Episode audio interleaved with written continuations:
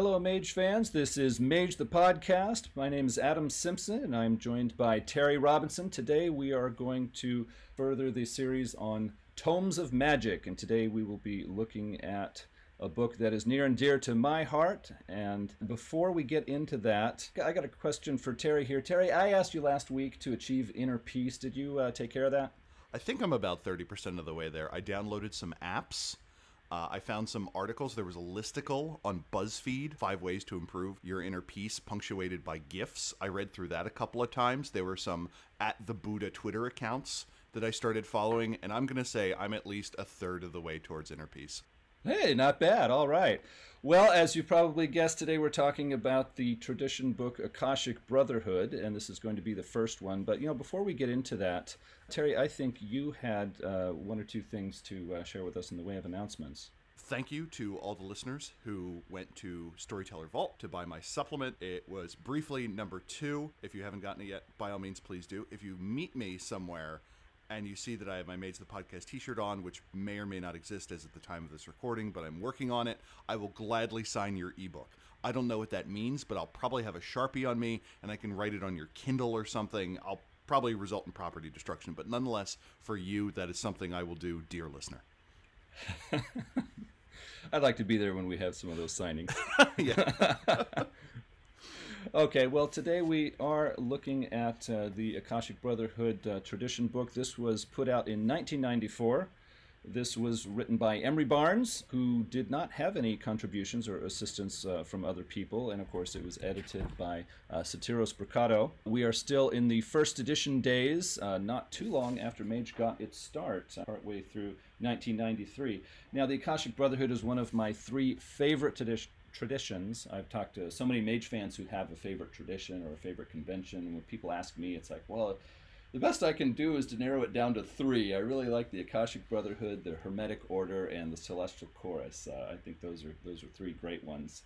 But this is uh, also reminding me a lot of my college days when I did a uh, full year of study over in Japan. And at one point, we took a uh, class trip where we toured around some famous uh, historical cultural sites of Japan. And one of the spots we went to was Miyajima. That is a small island closer to southern Japan. It's um, uh, very close to the large city of Kobe. And uh, that island has a special religious significance. It has on it a very old uh, Shinto shrine and an old uh, Buddhist temple. And because of its location, you can uh, walk uh, up the mountain and get to the Buddhist temple. And I remember going into one of the buildings there where they had the shoji screen opened up, so where you can sit on the tatami mat right on the edge and the the mountain tilts right down below you, so you have this amazing view of the bay and the mainland in the distance, and a large section of Miyajima right below you. And uh, I remember just you know, smelling the aroma of the incense from the temple and seeing that amazing view and seeing the sun setting in the distance. And I remember thinking to myself, if this isn't an Akashic chantry, it should be. Please tell me you were actively thinking that at that point, and you were the world's coolest person. No, I, I really was. I, I, was a Mage fan in my, my college days, and, and I was I was sitting there thinking that it's like I could I saw some monks walking around below there, and it's like, man, I'll, I'll bet if I if I misbehave, they're gonna come up here and seriously thrash me. I, I'm just just expecting it. what is your level of fluency in in any East Asian languages? Uh, well, let's see. Um, I spent three months in China. They tried to teach me Chinese. I was a poor student. I'm, I'm just gonna chalk that up to tonal languages, not my specialty. But uh, I think I think this really it's it's it's me. But uh, in Japan, I've been there uh, multiple times. Uh, I was pretty good with Japanese in my college days. Now I'm at the point I've noticed in recent trips where I get to Japan and I know a few pat phrases and after three days, there's a click in my brain. It's like, oh, I can talk Japanese again. Oh, great. That is so convenient.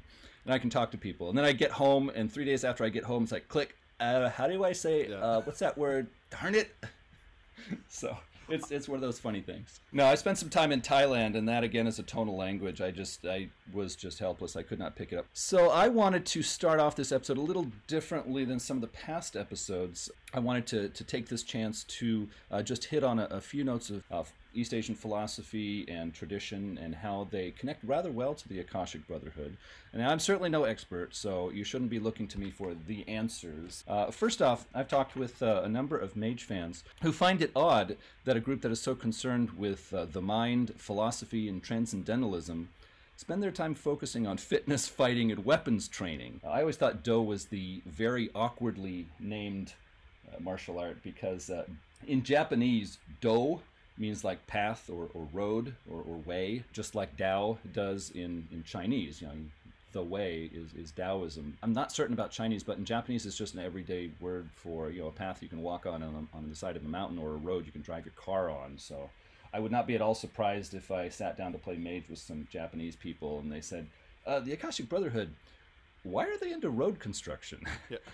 I assumed it was do a la the Korean do from Taekwondo, just meaning way. And that is the extent of my knowledge of Korean, and we're done. yeah, so I, I, guess I shouldn't get too hung up on, on that one, but uh, I'm just I just have flashbacks of seeing road signs in Japan. But anyway, so one of the things that uh, really stands out to me is the uh, one of the legends of the Shaolin uh, monastery from China. Now, of course, there are a lot of legends surrounding that, but uh, one of the very well-known legends, which is probably true, speaks of a time uh, many years in the past when a uh, official delegate of Buddhism from some temple in what is today India traveled a long way to visit the Shaolin monastery. And uh, according to the legend, uh, he was supposed to be a very important person, and everyone at the Shaolin monastery was very eager to impress him. And so they gave him a full tour of the whole monastery and and uh, tried to put on their best face. And at the end of the tour, according to the legend, the, um, the Chinese uh, monks said to their delegate, "So what do you think? How are we doing? Are you impressed?"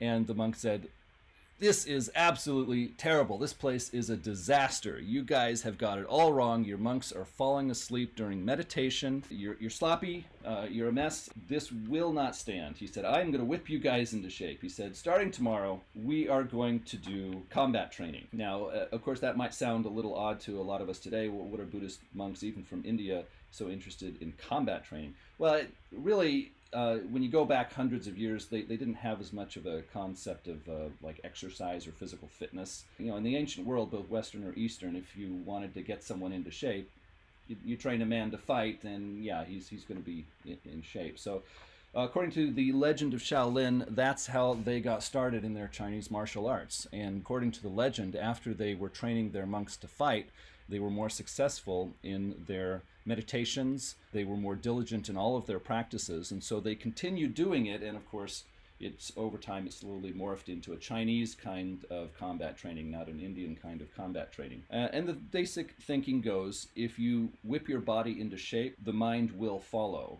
And that is the basic thinking for the Akashic Brotherhood. They get new initiates and they say, look, uh, yeah, we're, we're going to train you in these, in Do, in these physical pursuits.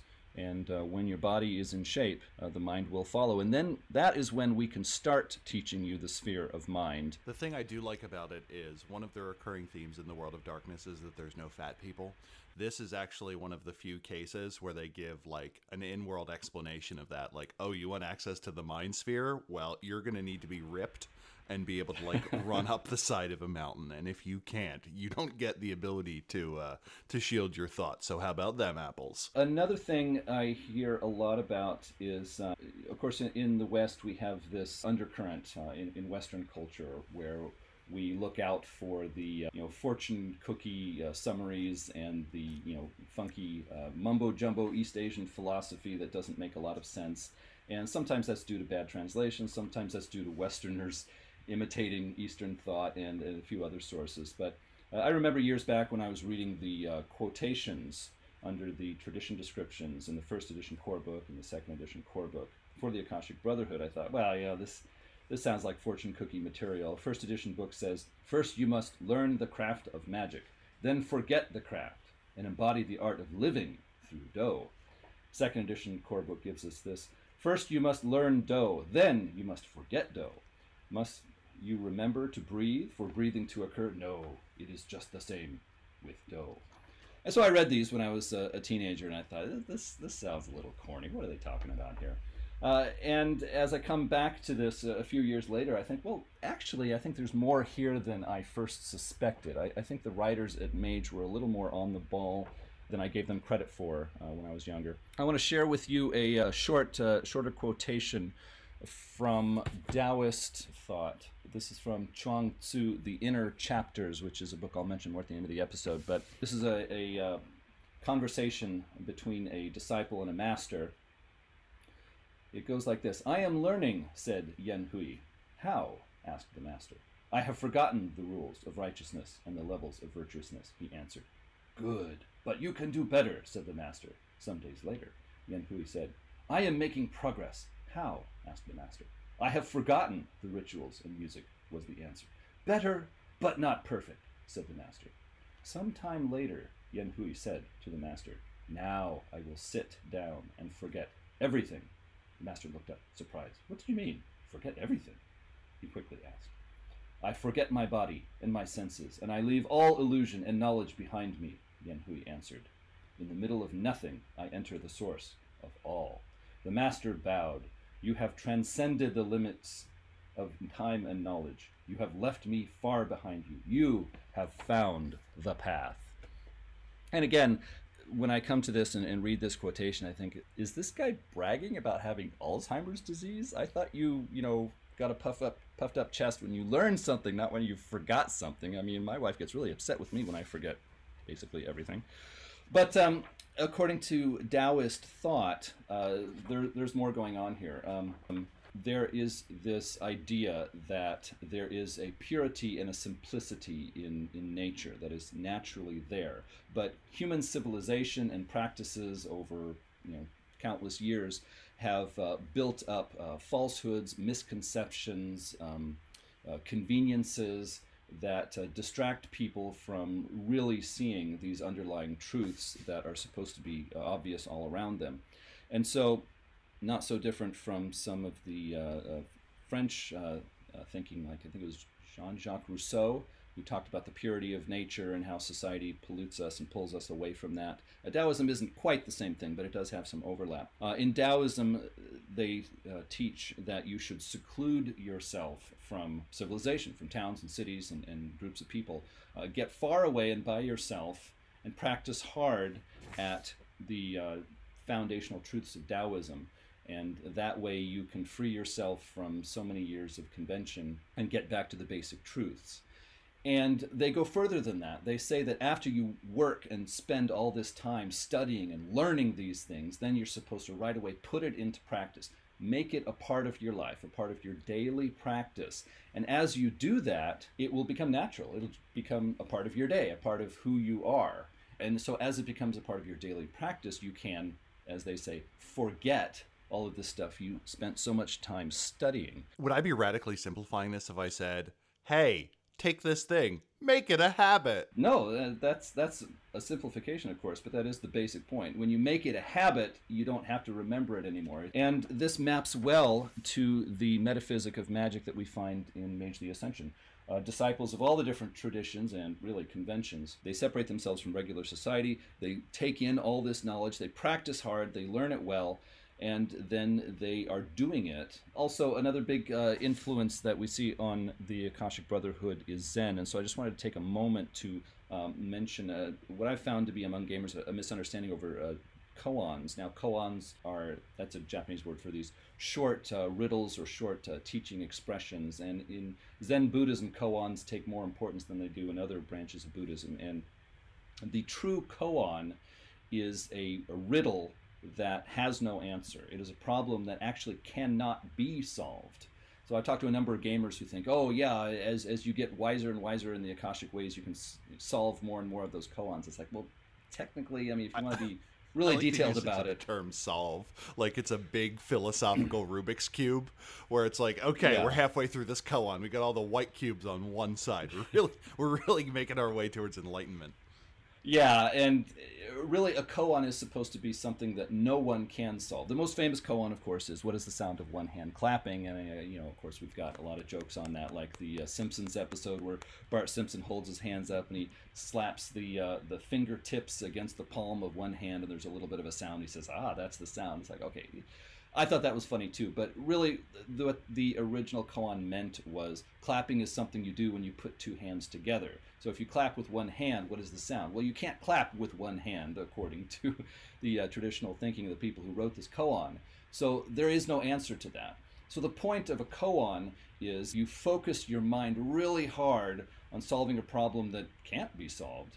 Or it chews up certain cognitive cycles. I, I am a I have a mindfulness meditation practice. Part of what is very important in that to me is having some sort of repeated mental stimulus, like repeatedly counting the breath or meditating on an image or something like that. And fixing your focus on something like that frees up, let's say, 85% of your mind and kind of lets that other remaining quiet 15% express itself. So I could also see the a, a koan as a meditative focus in that regard to to occupy the the noisy, loud, wordy, thinky part of the brain and kind of let what remains run around and express itself a little bit. Yeah, that, that sounds that sounds very good. See, you know more about the Akashic Brotherhood than you thought.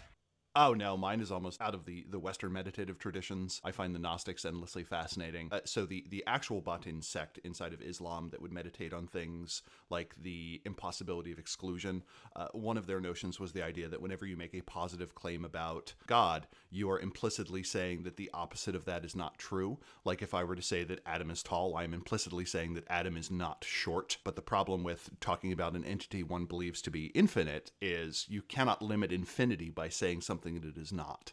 So a batin meditative focus might be something like God is not foolish and God is not not foolish. And they found devotion in the cognitive tension required to hold those two contradictory thoughts in mind at the same time. And in that space, they believed that the the self that could understand the divine was more able to express itself. I very much like the idea of here's a thing to do to chew up the noisy part of you, and then the rest of the of the mind can kind of do its work. There was extra material written by the author for this book that was edited by the people at White Wolf and approved, but it was cut out of the book uh, only because of length. This book clocks in at the normal 68 pages for a tradition book. And so there was extra material that was left on the cutting room floor. And so what Emrey Barnes did back in 1994 was he uh, dropped it into an email and he emailed it to Anders Sandberg, who was running Anders Mage Page at that point. So it went up on Anders Mage Page under the title Secret Sects of the Akashic Brotherhood by Emrey Barnes. And you can find that in the Akashic Brotherhood page under uh, Traditions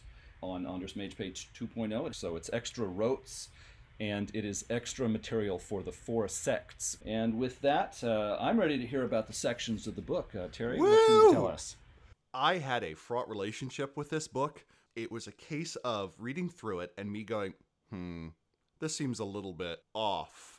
I don't actually know what East Asian cultural practices necessarily are, but this doesn't necessarily seem like it's those. So there, there was kind of this tension the entire time, and I would periodically jot things down to double check on the internet and be like, "Do people actually do this?" Because I, I, I did not want to conflate the practices listed in the book as reflecting necessarily a, a real world tradition. The, it begins with an apprentice being abducted. A HIT Mark's head is is kicked off a guy taps on a wall two to three times, and suddenly a correspondence four portal opens up because that's totally going to happen without paradox. Uh, they suddenly find themselves in a chantry where there are seemingly infinite practitioners, and then the book carries on from there. We get a brief section on what the theme, mood, and ideas of the book are. And uh, the first thing that confused the Dickens out of me is on page 10, where it says drama what comes and goes around, you reap what you sow, ideas and occurrences tend to spiral back upon themselves. Now, in some cases, it's listed as drama, and in some cases, it's listed as dharma. So I'm not sure which one was supposed to be used, but to me, that doesn't sound like dharma. But again, I'm a white guy who does math for a living, so maybe don't trust me when it comes to assessing the practices of other cultures. We have a thankfully thorough terminology section explaining all the special argot that's used by the Akashic Brotherhood. My favorite is they give you a definition of calculating, which is to make an educated assumption based on no f- known facts through extrapolation of information. Oh, I, good. I was always wondering. Exactly. I had encountered the word calculating my entire life, and I never knew. And then it has some other words that are never mentioned again, like sword saint, which is a person who's pretty good at swords. So glad we got that. Then we get a section on the culture of the Akashic Brotherhood, where they they do some pretty good painting of the scenery of what it's like to be at this uh, chantry. I'm not entirely sure how to pronounce the Akashic term they use for chantry. I'm assuming it's something like uh, Shu Dao Yuan. That goes in the, if you correct me, I, I will fully anticipate that one and I will nod and say, yes, what you said. I may even make a brief recording of it. That way, if I ever need to say it again in the future, I can just hit the play button on that. We get a brief section then on what Do is. And the entire text is littered with these nice little asides that make mention to, I guess you could say, the poetry or the storycraft of certain regions of East Asia. I am not familiar enough with the topic to be like, oh, this story they talk about mages off to the side is actually a, a takeoff of this well known tale that is commonly told in this area of the world. So I just nodded politely and continued on there. We get more information about the apprentice, battering ram, and their past lives. We find out about Gentle Mountain and Fall Breeze, and we are finally exposed to the Akashic Record, where you have this idea that most of what the Brotherhood knows is not in books, but in people's heads. This one I found absolutely mystifying because they make reference to the fact that the Akashic Record is held within the realm of dreams, and I'm like, oh man, secret changeling crossover that nobody noticed except for me until now. And then I tore through every changeling book I could find, as well as the revised Akashic Brotherhood book, and absolutely no mention of it is made again. So I'm like, darn, I guess the Akashic record is not secretly held inside of the dreaming. You're uh, too far ahead of the curve. You got to wait for the Mage 20 supplement. exactly. Uh, maybe M5 is finally going to reveal the secret Akashiana Changeling crossover that we didn't know that we wanted. It then goes on to the history of the Akashic Brotherhood, which made remarkably little sense to me. They bang on about the Himalayan Wars a lot more than I initially remember. And they also outline the alternative view of the Weaver Wyrm and Wyld in the form of the tiger, the phoenix, and the dragon, which I literally had to write down which one represented what in the metaphysical trinity and constantly consult that throughout the story because there'll be a line where like dragon yelled at the tiger and I'm like, okay, that's a metaphor for okay, okay, I'm following again. But hey, if you don't have to do a little bit of lifting, then it doesn't actually count as reading. Talk about the Euthanatos problem, which was just kind of a, a menacing chapter title unto itself. And again, it goes through a pretty standard history section. That is until we get to chapter three The Blossom and the Thorn, the Council of Nine, and our own search for balance, where we get nine, count them, nine pages of dense prose, where we find out that prejudice is bad. Now, every book had a section talking about the Council of the Nine Mystic Traditions and the founding and their traditions' interaction with other traditions. But here we get nine rock'em sock'em pages.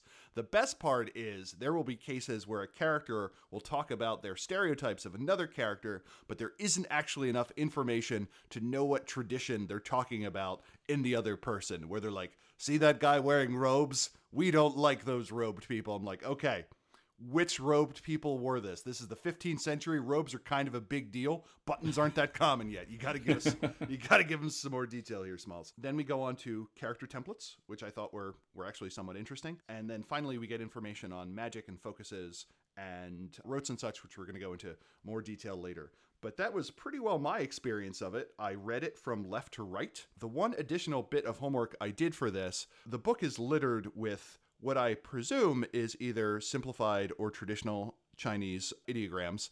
And from what I understand, they are excerpts from pieces of poetry. But I asked a colleague of mine who has a background in Chinese literature and is from mainland China what they meant.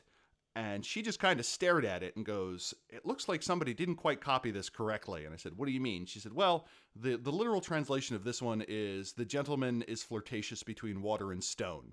She's like, I've read a lot of I've read a lot of ancient Chinese poetry, and it seems like there's something missing or something added. And she's like, and we thumb through some more, and she's like, this one says literally, the sun triggers the barn to become transparent. That's that doesn't make a lot of sense. And then the final one, she's like, this one makes sense. The general population finds the Buddha in their hearts. I'm like, okay, that I can get behind. Hands down. My favorite th- section, though, is the discussion of familiars, where they indicate that the uh, dragon scale practitioners tend to keep bears as familiars. And I don't know about you, but if you want me interested in your tradition, tell me that someone keeps a bear as a familiar. I am there all day long.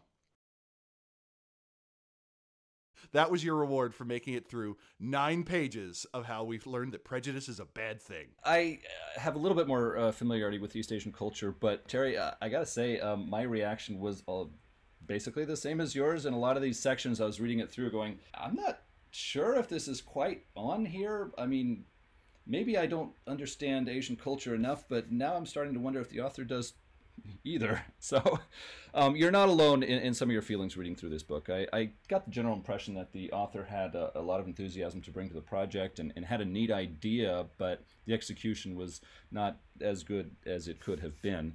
And as for the uh, Chinese characters uh, used on the uh, page margins, I have uh, two very fat and heavy Chinese character dictionaries, but they're both for people translating uh, between English and Japanese because uh, uh, Japan has used the uh, traditional Chinese characters for a long time.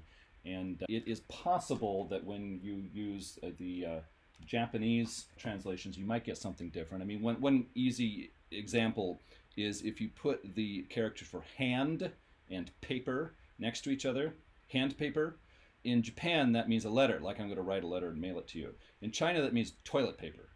Interesting. So, I would have assumed it meant paper airplane. Uh, so for that reason, if I were to take my Japanese character dictionaries and translate it through, I'm guessing I would get a garbled mess, much like you got. But it, it is possible that the author was looking at it from the uh, Japanese use of the characters rather than the Chinese. So, well, I think you and I were talking before about even if you do a perfect translation, there is also the cultural knowledge on top of that my favorite one was I was in Germany and I was reading over the menu, and in my very rudimentary German, I saw that one of the things was, oh, I recognize these words. Let me see if I can translate it. And I saw that the dish was literally translated to hand cheese with music. And I'm looking over it and I asked my hosts, what is hand cheese with music? Uh, did I translate that correctly? And they and they say in English, oh no, it's hand cheese with music. Haven't you ever had it before? And I felt like I was having a very small stroke because those are words next to each other that I do not consider to be a food. And it's just one of those cases where hand cheese with music refers to a particular dish. No one seemingly is quite sure where it comes from. It was lovely. The the with music refers to it being served with onions in the same way that we might say a dish is Florentine if it's served with spinach or something like that. It's just a case where you either have that that cultural knowledge or you don't. I had uh, a very similar reaction to the chapter on the external relations. Uh, nine pages, and at that point, I felt like the author was really getting into his fiction and the characters that he has in his fiction, but he, he kind of forgot about his subject because yeah. as I was reading through that chapter, it's like, okay, okay, you're really into your characters and your fiction. I guess that's great and everything, but as a chapter for teaching me about external relations with other you know traditions in the Council of Nine and what the Akashics think of them. I'm I'm not picking up much here. It's like uh, the the characters met this uh, verbena and they had a short conversation and then it was over and I'm like yeah okay that doesn't tell me anything about what the Akashics in general think of the verbena but it was a short conversation 500 years ago so it's not even like contemporary in a lot of the cases. Yeah, exactly. It's like, okay, these are interesting scenes in the life of these characters of yours, but for the purpose of telling me about external relations with other traditions, you dropped the ball. So, uh, in the history of the Akashic Brotherhood, I felt that there was quite an omission. Um, in a lot of East Asian uh, countries, there is a, a tradition or, or, a period of history where they had their warrior monks. Uh, this was uh, quite pronounced in Japan and uh, Mongolia, but it was something that occurred in other East Asian countries as well. And I, I, was kind of thinking, okay, the Akashic Brotherhood has had an influence on sleeper society in East Asian countries for hundreds of years. Um, I would really like to see this link between the warrior monk tradition, which ran out of hand and caused havoc in a number of East Asian countries in, in history, where the Akashic Brotherhood were they causing that and then later they regretted it? Or was this a case of the sleepers taking some principles from the Akashic Brotherhood and running off in the wrong direction and causing their own problems? Oh, no, that's entirely reasonable. In the same way that a byproduct of focusing on how you think things were 550 years ago is we don't really get an idea of what they think of the Sons of Ether or the Virtual Adepts. Yeah. And, and a group that focuses on the mind as opposed to another group who believes the consciousness can be uploaded into the internet, I feel like there's going to be some real interesting conversations there that we didn't get.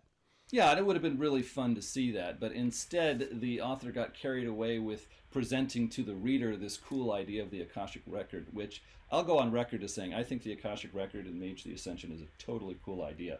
But still, it doesn't change the fact that the author got carried away and went back hundreds of years, and in doing so, did not give us some good information on more modern uh, members of the Council of Nine Mystic Traditions and a few other things that are going on in the world that would have been really cool to hear about. Now, one of the things about the Akashic Brotherhood that has caused some waves, I guess, in more recent years is uh, some people have uh, become a little upset over the fact that it's called the Akashic Brotherhood, which seems more more masculine and not to be an inclusive term. And that was actually met head on in the book.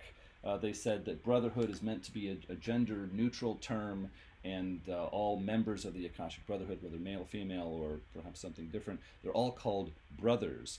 And I guess it's nice that the author uh, addressed this issue, but for my part, I, I found it a bit awkward. Um, if I was going to go back 500 years to a more, some might say, conservative culture like, say, China 500 years ago, and I'll bet you that women just didn't like being called men. I, will I'll bet you dimes to donuts that, uh, that they just weren't crazy about that. So in my own chronicles, I've just said that there's an Akashic Brotherhood and there's an Akashic Sisterhood, and the male members are called brothers and the female members are called sisters. It's not so different from traditional Buddhist uh, monasteries in East Asian countries where they would get all of the males together and they would have the monastery for them, and they would and in English we translate that as the Buddhist monks and they would get all the female members together and have their own monastery and we translate in english as the buddhist nuns which perhaps is not the best translation but if you if you go back and read books written in the 1800s and early 1900s that's how they translated those terms.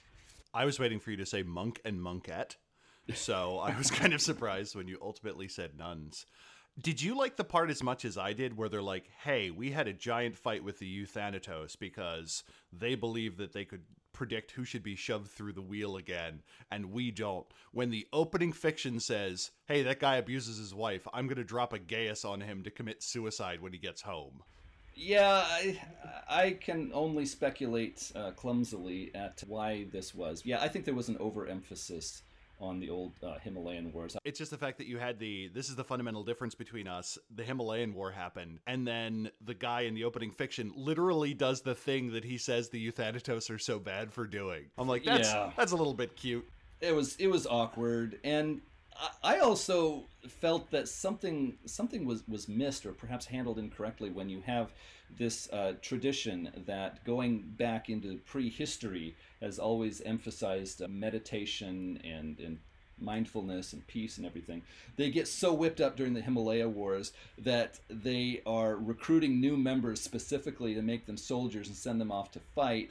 And of course, you can draw correlations with the uh, southern martial art styles of China, where there was uh, times in uh, the past where they were specifically for weaponizing peasants and uh, okay, there's that. But I just have a hard time believing that the Akashic Brotherhood, who has this long-standing tradition, is going to get whipped up and say, "To war! We're gonna go to war! Yeah, we're gonna kill all those guys!" And then when it's done, it's like, "Oh yeah, well, peaceful. Yeah, let's get peaceful again." It, it, it just seemed awkward. Hey, the Vikings have produced the happiest countries on the face of the planet. So all it takes is a few centuries to go from warlike to having everything seemingly pretty figured out. So that, that I guess, I, but the Akashic Brotherhood went from peaceful to warlike to peaceful again. It's like okay, now the Vikings didn't do that. Not not as far as I know. Uh, but for instance, the Catholic Church has gone through alternate periods of inward looking versus being more worldly, let's say. So that one I'll give them. I, I, feel like that is the fundamental nature of humanity of, oh, we need to win and we need to win big, being this multi century sideline of this is not how ascension is achieved. One thing I noticed when looking back at the um, early first edition books and comparing them to, say, the, the second edition or, or, later books is it looks like when Mage was first uh, written, it really looks like the Akashic Brotherhood were supposed to be the combat mages. When you look through the first edition core book where all of the foci are, are specifically called out for each tradition the akashic uh, brothers have focus uh, for certain spheres where you tie a sash around your waist and then you just wear it and the focus is in place. Or the focus is uh, do basically martial arts fighting. Or uh, you have a weapon in your hand and that's your focus for like these different spheres. So the Akashic Brotherhood have an advantage in early first edition over other mages, where their magical uh, rotes and effects are much easier and much faster to do in a combat situation. And uh, they were supposed to be like, uh, I don't know, the protection or the bodyguard for the Cabal. Like, oh, the technocrats have showed up and they're shooting, and now we're really in trouble. We got to get out of here. Well, the Akashic can run some interference and, and protect us while we, you know, hightail it out of here, and then he'll follow afterwards. I think that was the general idea. There was, uh, I think, this influence to bring in a lot of the uh, pulp fiction tropes of you know action and adventure. For example, the Euthanatos were the super cool assassins who could take out anybody, and the uh, Sons of Ether had these uh, crazy scientific inventions that could turn over any scene with a giant explosion or a giant spark or a ray blast or something. And the Akashic Brothers come in with the you know the super cool martial arts, the tough fighters who can protect the rest of the Cabal. And of course, as we get into later first edition and second edition, the, uh, the foci for all the traditions were basically uh, loosened up so that you can choose which ones you like, which is an innovation I'm, I'm really behind. I, I really back that. Ricardo did us all a favor with that one. The notion, though, of them being combat like, and vampires can dish out pain like they're champs, and mm-hmm. werewolves are nine foot tall murder machines in Crinos form. Oh, yeah. And then, then to be like, oh no, the Akashic, who is largely incapable of dealing aggravated damage and also has to do everything within arm's reach, is totally going to lay down the law on this. Um, well, I was thinking by by mage terms. I mean, the other oh, the yeah. other eight traditions. The other eight traditions are going to look at the Akashics and go, "Wow, these guys can really fight." And then they meet a werewolf, and it's like, uh, uh, "Okay, Mister Akashic, just just get out of here." Or a mortal with a gun.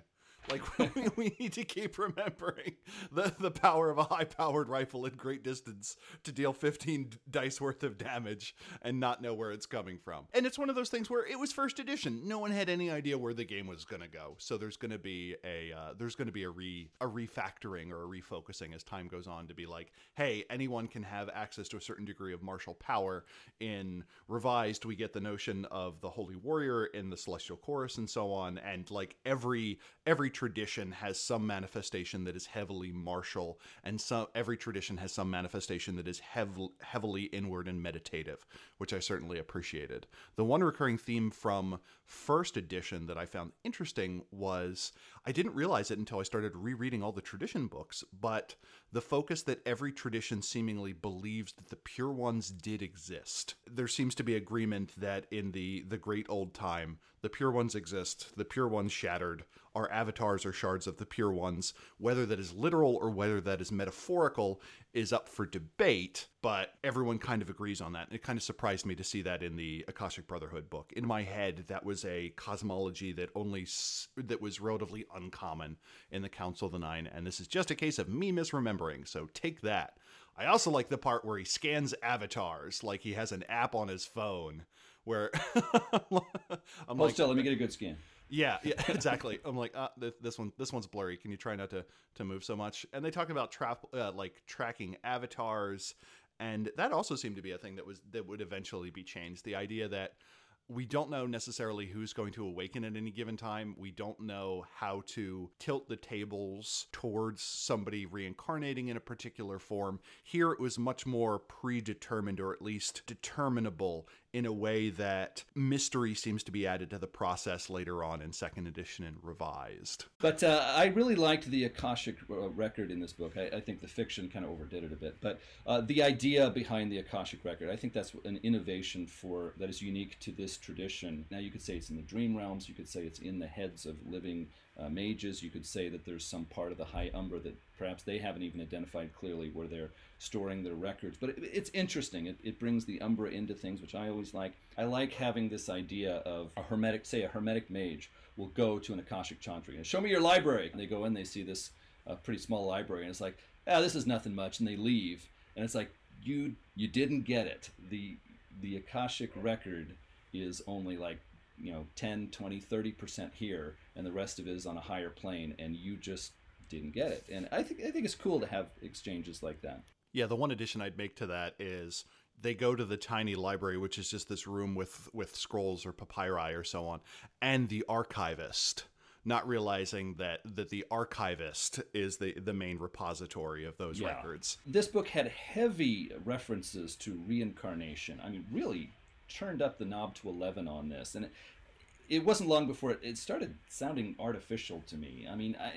I, am no expert, of course, but uh, I have read a number of you know newer and, and older uh, translated works from, from the East Asian countries and tried to dip into reading stuff from the original Japanese. And yeah, there, there's traditions where they talk about uh, reincarnation, but this just took it to a higher level that, that sounded a little strange to me. It seemed like they, they fixate on past lives so much. I mean, there's actual examples in the fiction where a character is, is taken to uh, an Akashic Chantry, Chantry and they said, oh, you, you've been with us for all these past lives, so we're welcoming you, you into the next one. It's like, well, what about the guy who, in his past lives, was not a member of the Akashic Brotherhood? Are they going to exclude him? Or it, it just sounds weird. It seems like the Akashic Brotherhood, instead of delving into their past lives, it sounds like a you know a 14 year old with a who's dabbling in the occult more than someone with all this knowledge of Eastern tradition. And the problem I have with that is I feel like it goes against a lot of the themes of Mage. Like it is possible to thread the needle to say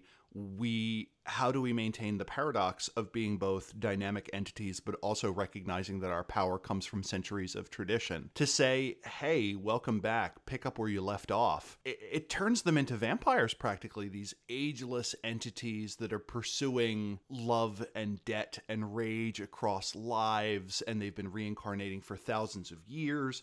Also it doesn't do a good job of separating the psyche from the soul from the avatar which we never really get a good answer to and they don't always they being in this case the author doesn't always succeed in saying hey uh, vampires are eternal entities and that breeds stasis. We are in a manner of speaking eternal entities but with continuous renewal part of what we have to do is abandon the attachments we had in previous lives while still learning from them, which is brought up in one or two cases. But I feel like that that tension could have been brought out more, and I feel like when you do everything in character, you lose the ability to point at it and say, "Hey guys, this is what's going on here," which mm-hmm as a bad storyteller, I appreciate. It, it, seems like if you were to begin training with the Akashic Brotherhood, they wouldn't they wouldn't immediately say, "Oh, well, this is how you were in a past life, so that's how you'll be again." And isn't it great we're all together again? It's like they should focus more on the basic teachings and say, "Who are you going to be in this lifetime? What will you become this time?" It seems more of a fit for me.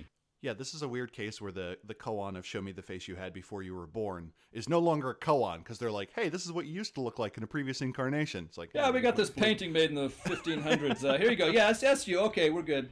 Speaking of painting, I did I did very much enjoy the art throughout the book. I have no idea the degree to which it is consistent with actual styles of East Asia. I just found it visually pleasing. Yeah, the uh, chapter header um, images done by Joshua Gabriel Timbrook, I, I, I really liked those. Um, yeah. I, I really like that that rough brush stroke, which is an art style that they are still practicing in Japan and China. Uh, when I was in China in 1994, there were a lot of people using that style of painting and they were putting them up in their homes and selling them at uh, street bazaars and stuff like that. And so that was just a natural fit for me. I really like those those chapter header images. Okay one thing i have with the book was it made it sound like uh, the older eastern artificers which later became iteration x and the akashic brotherhood were the only two mage factions in east asia in olden times. I mean it refers to them repeatedly and no one else. And it, it actually talks about the struggle between them as if there are no other groups. Okay, I understand that at this point in Mage the Ascension, in, in first edition,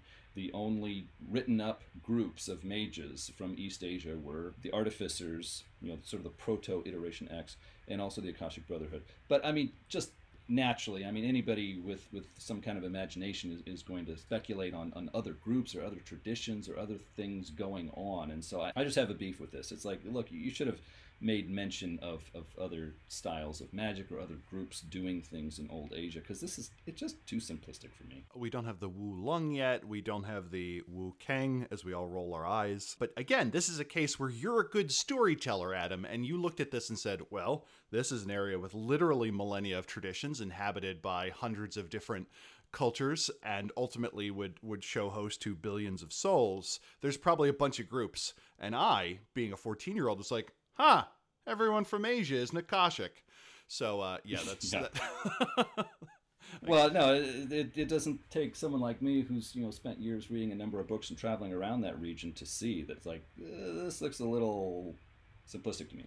One thing that I have to mention also is East Asian uh, cultures uh, tend to be a lot more uh, strict and you could say conservative than um, a lot of Western people are used to encountering. And so I thought it might have been a little helpful to have some example in here of the tension between a younger or perhaps Western student joining the Akashic Brotherhood and then running up against all these teachers, trainers, masters, lecturers, etc., who expect real strict adherence to you know etiquette and and traditions and order and, and stuff from you know hundreds of years ago. And there was really no mention of that in this book. I mean, the Akashic Brotherhood is going to experience some secluded chantry somewhere. I mean, that, that's something for storytellers to, to, to kind of think about and, and work into their stories. And it's I think it, it was appropriate to make at least a, a, glancing mention of that in this book. We frequently talk about how there's going to be a gap between actual meat space cultural practices and what is represented as the magical analogs, but I feel like at least to note that hey in the same way that some of these prove to be stricter than what most people expect even if it isn't necessarily the standard or the norm you should make mention that there are probably groups within this that are highly devoted to as you said a, a conservative presentation of this that this is a tradition that's been handed down over millennia and we will preserve it fiercely and there's always the dodge well in your last life you didn't mind that rule well, that, that's like the Book of Madness, the world's worst pickup line. Remember me from your last incarnation. yeah, like, but uh, I wanted to uh, take a few minutes and talk about the sects, the four subgroups uh, within the Akashic Brotherhood. Those four groups are the Orange Robes, the Scales of the Dragon, the Yogi, and the Blueskins.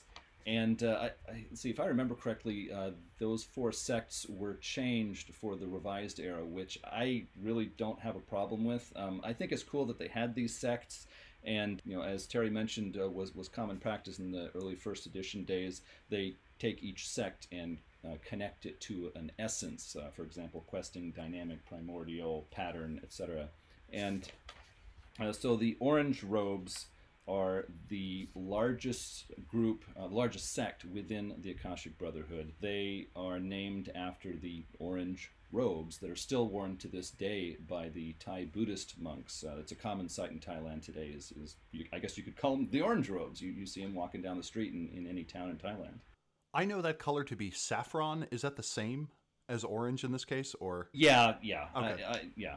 I, they call them orange robes here, but uh, you know, reading reading things I hear in English, I, I see saffron, uh, and the colors are quite similar. So I guess it's understandable that the uh, author went to orange. But uh, the oranges are uh, the larger group. They're peaceful. Uh, they're more interested in passing on the traditions of the Akashic Brotherhood. The scales of the dragon are supposed to be the members who are more more focused on hard, direct martial arts, those aspects of Do. They're very serious about their weapons training, uh, preparing for combat. They're very serious about uh, stepping in when any uh, chantry or member of the Akashic Brotherhood needs you know, physical defense from, from an actual threat. Uh, they're the ones who want to be the ones uh, doing raids on enemy chantries when the leadership decides that has to happen. And of course, that's an easy tie in with the uh, very popular martial arts films that uh, this author was uh, very enthusiastic about. Yeah, the yogi dynamic are the spirit specialists, and the blueskins, primordial essence, focus their lives on ascension. The explanation the book gives is that they are called blueskins because as they near ascension, their skin becomes blue as it is saturated with quintessence. So I guess that's an explanation, but I don't remember yeah, seeing anything about that in any it. later published book on Mage. So oh, that was yeah. like one of those throwaway ideas. Yep. I, I am merely reading said throwaway line from the glossary. So I'm proving that I did my homework, okay? I read the assignment. No one can accuse you of slacking off. Yeah. Uh, I really liked uh, the, the point on familiars. Uh, in my groups in the past, I didn't have players that really got excited about uh, familiars for their characters, but talking with other Mage fans, uh, they've had a number of players who really got into the idea of their animal buddy. They, they really like familiars. And so for those players, this was helpful. a furry tractor and just ride that into combat. That's how you win a fight. Well, yeah, the scales of the dragon for their familiars are supposed to favor large and more dangerous animals like a tiger or a bear or something like that. And you might sperm think, whale. yeah, you might think, well, that's kind of crazy, but actually, in these secluded wilderness mountain chantries, you can actually get away with that. Uh, you know, the, the tiger will come up to the chantry sometimes, get a pat, pass on some wisdom, and then run off into the forest again. And this can actually work. But if your chronicle is in New York City, then uh, okay, we got to talk. I've never had much much experience with familiars, except in cases where a character had a PDA or something that was also a familiar or something. That's about as as far as I went with that. I like the Rotes because I felt like they it, it succeeded in delivering a certain amount of flavor that the rest of the book didn't. We only got kind of sideways reference to like the wuxia school of martial storytelling and of great legend and of oh these are some of the great heroic and epic deeds that were done by those before you. And that was kind of absent from the book until we got to this end section where each rote was kind of a little story where the nut of the story occurs and then kind of as this bonus you say oh by the way there's this rote. And i thought that was a super interesting way of conveying that and pound for pound the, the appendix was probably my favorite section. Yeah of the sections it was probably my favorite too. For example there's a mention to something that in the book of shadows the mage player's guide that not a lot of people really focus on. I talk about how different groups have their different hand signals or sign language and uh, not a lot of people focused on that. But this uh, tradition book said, "Oh yeah, the Akashic Brotherhood they really do have their hand gestures and their signs. Here's an example of some, and here's how they teach them and how they use them." And and I thought I thought that was really neat. I thought it was appropriate. It fit, and, and I really liked that. Uh, well, anything else on the appendix before we move to the next section? Um, I thought the character templates were, were were fine. I like that the superhero has one dot in intelligence. We don't have that pop up a lot in Mage, which is enjoyable. I did like the two character write ups they had for Raging Eagle and Gentle Mountain, and it was interesting that Raging Eagle had the note that said whenever he leaves the Chantry for more than a week, the death of that incarnation soon follows. And I'm like, wow, that's that's some heavy juju to deal with. I, that was, I think, modified in revised, but it is interesting that we do get these consistent characters across editions, and I do kind of like that thread, which we get to talk more about seven years from now when we get to the Akashic Revised tradition book. But I really had no further thing. They indicate that the kukri is a hooked fighting knife. That's not the kukri I know, but maybe I'm thinking of something different. I really would have liked pictures for the weapons, but this was the 90s and images were expensive, and I can just Google yeah. that, John, now. That very much goes in the previous conversation we've had where, hey, if we're going to do a new tradition book, include hyperlinks. Yeah, the Kukri has a, a curved blade, but you're right, I would not describe it as being hooked. Being hooked. The art was perfectly fine. I thought that the focus section was kind of phoned in like some of them i feel like if you're going to include some of these things that are going to be nonsensical to it to your average westerner i.e me at least give me an explanation like correspondence large jars is listed as yeah. one of the focuses i'm like I, am i'm, I'm going to need an explanation for that yeah, I can think of some older Chinese legends where that that connects to, but I'm not, not going to go into all that now. But yeah, yeah you're right. It, it was a little clumsy, and uh, uh, you know, as as much criticism as I had against the Euthanatos tradition book, when it came to the appendix and the foci section, uh, that was that was really gold. I noticed that for this um, book there was no reading list, which I was like, wait, I love the reading lists, uh, recommended reading at the back of Mage books, and this like didn't even have one. So I'm not going to make this a long list. I got four titles here, and uh, three that are appropriate and one offbeat, and so I am giving you a recommended reading list for Akashic Brotherhood First Tradition book. Uh, first up, uh, you gotta include the Tao Te Ching. Uh, this particular copy that I have, uh, they have the title as De Tao Jing. This is attributed to the uh, historical, some might say legendary figure of Lao Tzu, who is um, credited as the founder of Taoism in China before 0 CE or AD, depending on how you rate the years. It, it is not known if he was a real person or not but uh, this translation is by Robert G. Henricks, and it is offered to us by the Modern Library. This one was published in 1993. Now, I really do like this edition because uh, not only is it a, a fresh translation, but uh, the author was working with uh, archaeologists, and they had dug up a, a collection of uh, ancient uh, texts, I'm sorry, that was discovered in the 1970s. And much like the Dead Sea Scrolls did for biblical scholarship, this find informed a lot of translations of the Chinese classics. So these days, when you go to a bookstore and you get a, a Tao Te Ching in English, a lot of times it's just a reprint of translation done many years before. But but with this translation, the, the author uh, brought in the new found texts and uh, filled in some blanks in uh, earlier texts in, in ancient Chinese and really gave us a, a, pretty strong book there. So Uh, I like this edition. So, stupid question. What is in the book? This is the foundational text for Taoism. This is where Taoism gets its start. Is it parables? Is it an instruction manual? Is there another text you can kind of compare it to? I, I am simply not familiar with it. I have heard of it, obviously, but w- what is actually in it?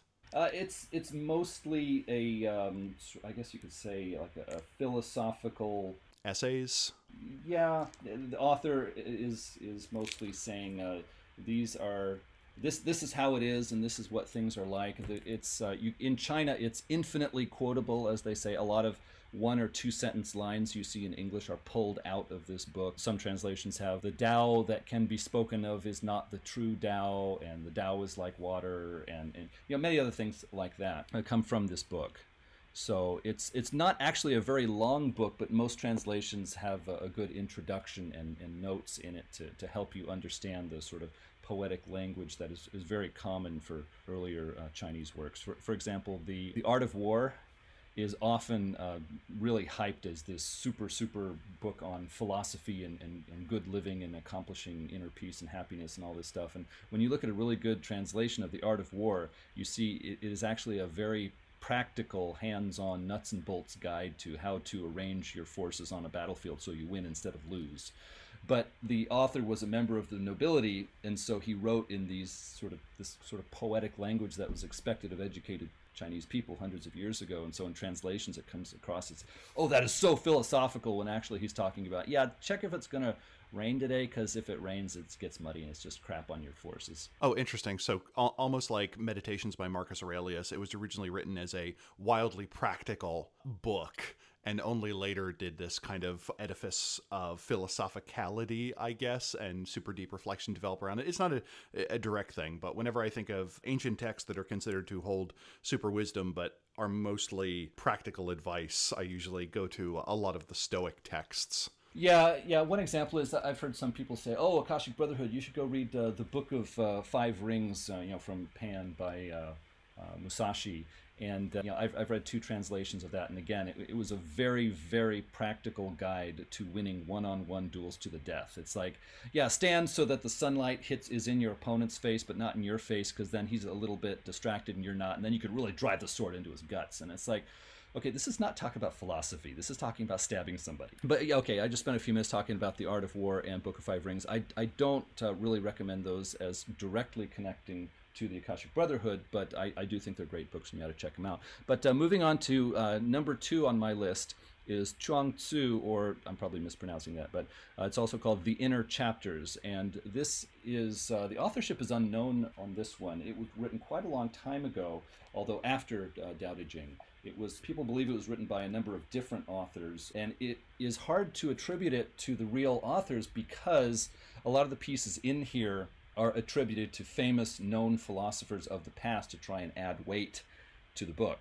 And so uh, there's a number of conversations here between Confucius and someone else that everybody is convinced no, Confucius didn't really say that. Confucianists themselves say no, we never thought that. But, uh, anyways, the inner chapters is um, the source of the, one of the quotes I shared at the beginning of this episode, and that is basically a hodgepodge, a, a collection of a lot of different short uh, pieces that uh, pretty much stand on their own. There's a number of uh, old legends that are supposed to have philosophical weight. There's a lot of you know koan sounding, confusing things here that a storyteller could use as really solid material in an exchange. For example, if you have your players, whether they're uh, Akashic mages or some totally different kind of mages, they come to find some elderly Akashic brother who speaks in riddles. It's like, oh, I need some riddles now. Well, hey, the Chuang Tzu is your source. You can get the riddle of the great bird who rises up from the sea and flies towards the west, and then it's done. And it's like, wait, wait, what?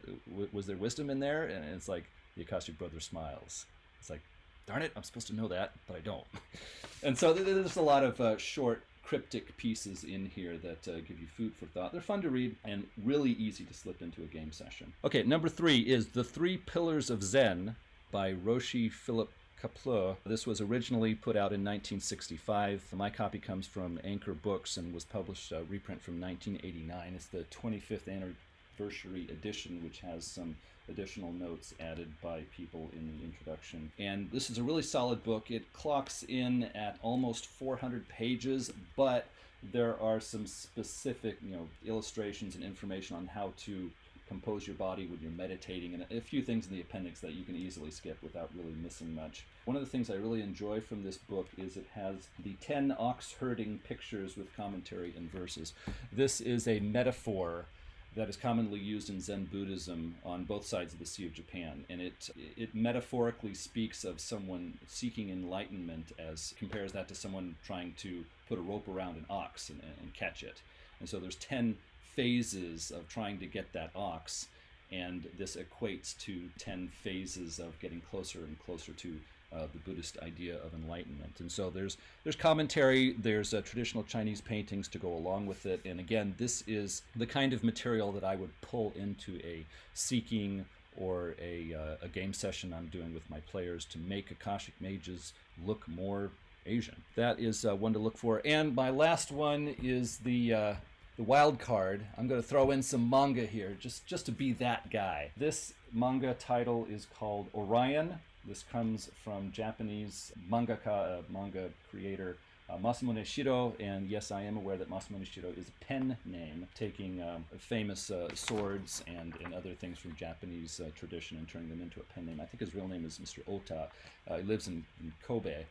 And this one was uh, translated, it was, it was put out by Dark Horse Comics. It was translated by Studio Proteus by Frederik Schodt and Toren Smith, who I, have actually met at anime conventions. They're kind of fun to, to uh, talk to when you meet them.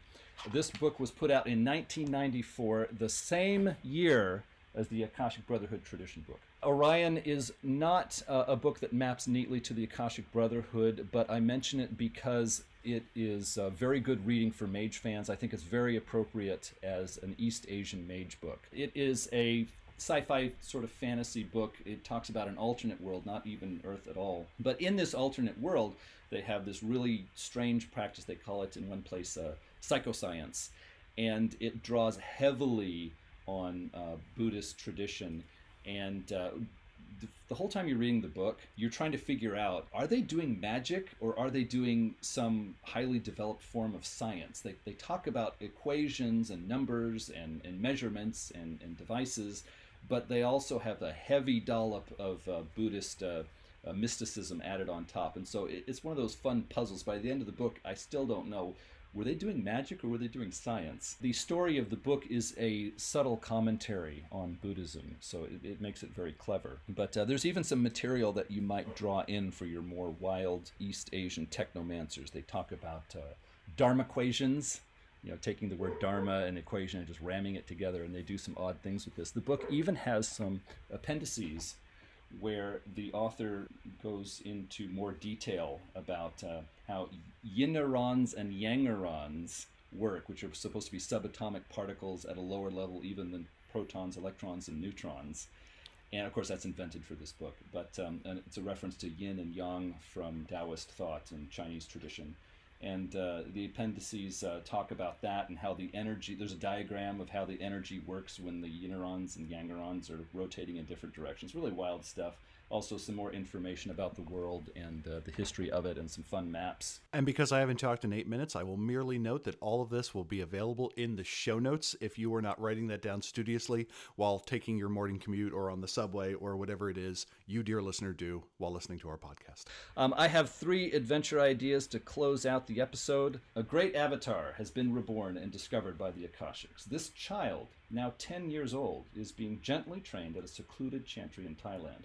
Soon, the child will be taken to the Temple of Inner Peace's Horizon Realm to meet Akashic leaders and delegates from other traditions.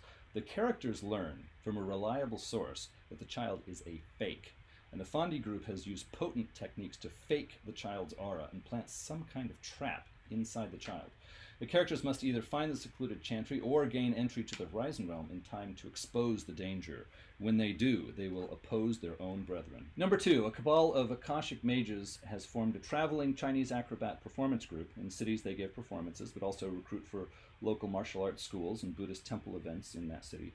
Uh, the group uses a talisman on stage that has an uncertain past. Clues indicate it may be very powerful indeed. Marauders have attacked the traveling group and will probably strike again. The players must travel and perform with the group until they can uncover the truth about the talisman and stop the marauder attacks. This might be a good chance to develop uh, contacts resources, and other backgrounds uh, for your players. Number three, Akashic leadership asks the players to investigate disappearances at Akashic Horizon realms and chantries. It seems small, peaceful gardens are appearing out of nowhere. Disciples who meditate or walk there sometimes disappear. The gardens often manifest as extensions of other gardens, so they can be hard to identify. The players learn these gardens are tied to the Eastern Umbral Court. Can the players learn the way to the Eastern Court? If so, can they successfully negotiate there? Why are the gardens appearing, and can the missing disciples be found? So, hopefully, there's uh, a few ideas there that might inspire some ideas of your own, but that's about all the material I have on the Akashic Brotherhood. Yeah. so, on that note, I think it's time to draw this episode to a close. Thanks, everyone, for listening. And uh, remember, if you would like to uh, talk to us or if you have any feedback for us on, on anything that uh, you'd like to talk about, uh, you can send us an email, magethepodcast at gmail.com. Subscribe to us on uh, Mage the Podcast at iTunes, Google Play, TuneIn, and uh, Anchor, some other places as well. When you give us a review on iTunes, that uh, in, improves our visibility so that other people can find us that much easier when they're doing searches of their own. Also, you can follow us on Twitter at Mage the Podcast. And this episode was uh, funded by executive producers Richard Bat Brewster and Ira Grace. Uh, if you'd like to become an executive producer and help support the podcast, click the link on today's show's note show notes at magethepodcast.com. If you, like me, super enjoy when Adam's dog is in the background barking, reminding us that we have lives outside of this podcast, also drop us a line. Terry out. Yes, and this is Adam Simpson saying until next time, towards ascension. My sense of overwhelming mediocreness regarding this book may bleed through at times. No, I will. I'll be doing that on the Hermetic, but uh, don't mention. Uh, you know, don't mention it. Nobody will notice.